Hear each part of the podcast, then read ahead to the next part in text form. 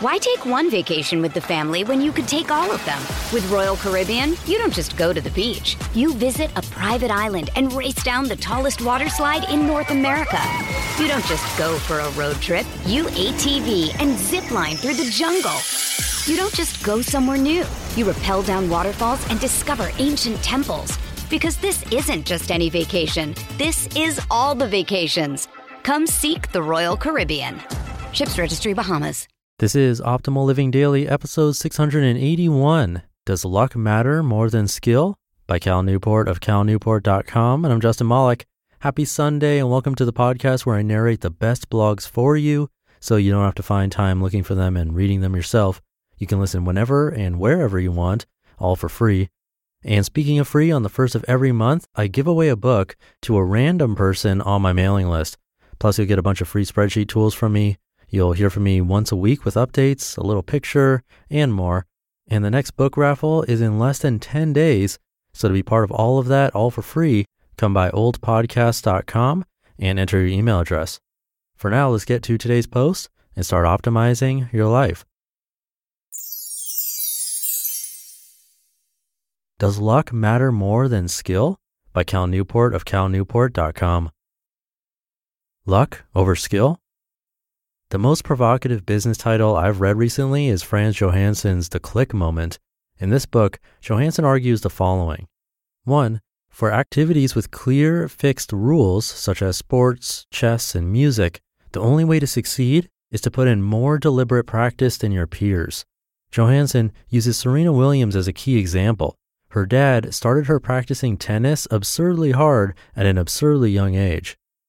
Number two, for activities with rapidly evolving rules, such as business startups or book writing, success comes when you change the rules to a new configuration that catches the zeitgeist just right. Johansson uses Stephenie Meyers, author of the Twilight series, as a key example. Meyers, in Johansson's estimation, is not a good writer. Her first Twilight book reads more like fan fiction than a professionally scribed genre novel. She had not, in other words, spent much time in a state of deliberate practice. But this didn't matter. Something about her new take on vampire tales hit the cultural moment just right and earned her extraordinary renown. The lesson, according to Johansson, is that luck plays the central role in success for these activities. If you want to do something remarkable, therefore, you have to keep trying new things, placing what he calls purposeful bets, hoping to stumble into an idea that catches on. Here's the obvious follow up question for Study Hacks readers How do these ideas square with my skill driven philosophy of building a remarkable life? Schwarzenegger's Serendipity. I gained insight into this question from another book I read recently and found surprisingly engrossing Arnold Schwarzenegger's new autobiography, Total Recall. At a high level, Schwarzenegger's story seems to validate Johansson's serendipity fueled vision of success. The young bodybuilder's ascent in movies required several lucky breaks. One being brought to LA of all possible cities to train in Joe Weider's Gold's gym. Two, meeting a writer, Charles Gaines, who was writing about the bodybuilding subculture at the time and who helped introduce Schwarzenegger to many important players in Hollywood. And three, starting to take acting seriously just as the 1980s action movie trend generated a sudden need for larger than life characters who knew how to film a movie. There was no way Schwarzenegger could have planned this rise to stardom. Serendipity played a big role. But does this mean that deliberate practice and the striving to become so good they can't ignore you is not so important? Schwarzenegger would disagree. Throughout his autobiography, he kept emphasizing that you have to do the reps, a reference to the unavoidable importance of putting in the hard work required to do something well. When you dive deeper into his story, you notice that this dedication to skill building plays a supporting role behind all of his lucky breaks. One, he was brought to LA because he was the most promising bodybuilder of his generation, a status he achieved by starting his serious training at least two years earlier than most elite competitors and adding a new level of intensity to his workouts. Two, when he arrived in America, he hustled, starting at least four different businesses real estate, mail order, seminars, and construction taking night classes, and shadowing Joe Weider on international business trips. His smarts and ambition is what helped him gain access to Charles Gaines' circle of influential friends. And three, when he began acting, he worked really hard at it. He took classes and trained intensely for small roles throughout the 70s, eventually winning a Golden Globe for Best Acting Debut in a Motion Picture for 1976's Stay Hungry. In other words, Schwarzenegger wasn't picked out of nowhere to star in 1982's Conan the Barbarian, his big break. He was, at that point, a world famous bodybuilder who could act and was well known in Hollywood circles. From this perspective, he was the obvious choice for the role. The serendipity equation. The combination of the click moment and total recall has helped me develop a more nuanced understanding of how skill and luck interplay in the quest to do something remarkable. Being a math geek, I find that equations help me better capture the relative importance of different factors, and with this in mind, I came up with the following. Success of a project equals project potential times serendipitous factors, where project potential is a measure of the rareness and value of your relevant skills, and the value of the serendipitous factors is drawn from something like an exponential distribution. In this equation, there are two variables. The first is the potential of the project. The more rare and valuable your skills, generally speaking, the more potential you have for the project to succeed. This is something you control. The second variable captures serendipity. You cannot predict or control this factor, but you can expect that really big values are really rare, hence the approximation to an exponential distribution. This equation helps explain examples like Stephenie Meyer. Her project potential was low because she did not have much skill as a writer, but her serendipity factor was huge, swamping her low potential. At the same time, the equation tells us that Meyer's example is not a generally replicatable strategy. The huge serendipity factor she enjoyed is rare. You can launch 1,000 low potential projects in your lifetime and never encounter anything close. Objectively, the best strategy for success given this equation is to combine a commitment to increase your project potential as much as possible by sharpening your rare and valuable skills with a commitment to keep launching a steady stream of such projects and seeing them through to completion, increasing your chances of encountering high, though perhaps not Meyer's level, serendipity.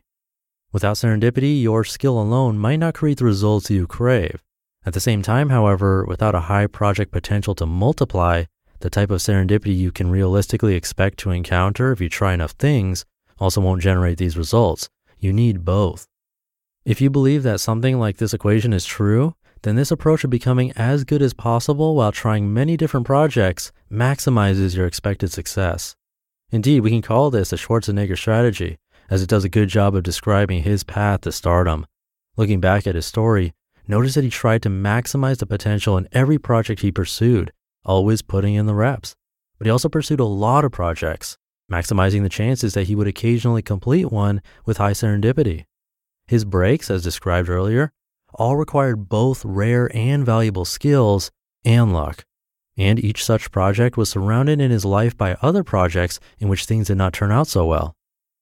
Summary You cannot count on luck or skill to generate remarkable outcomes in isolation. The most consistent path to meaningful accomplishment seems to be a combination of the two.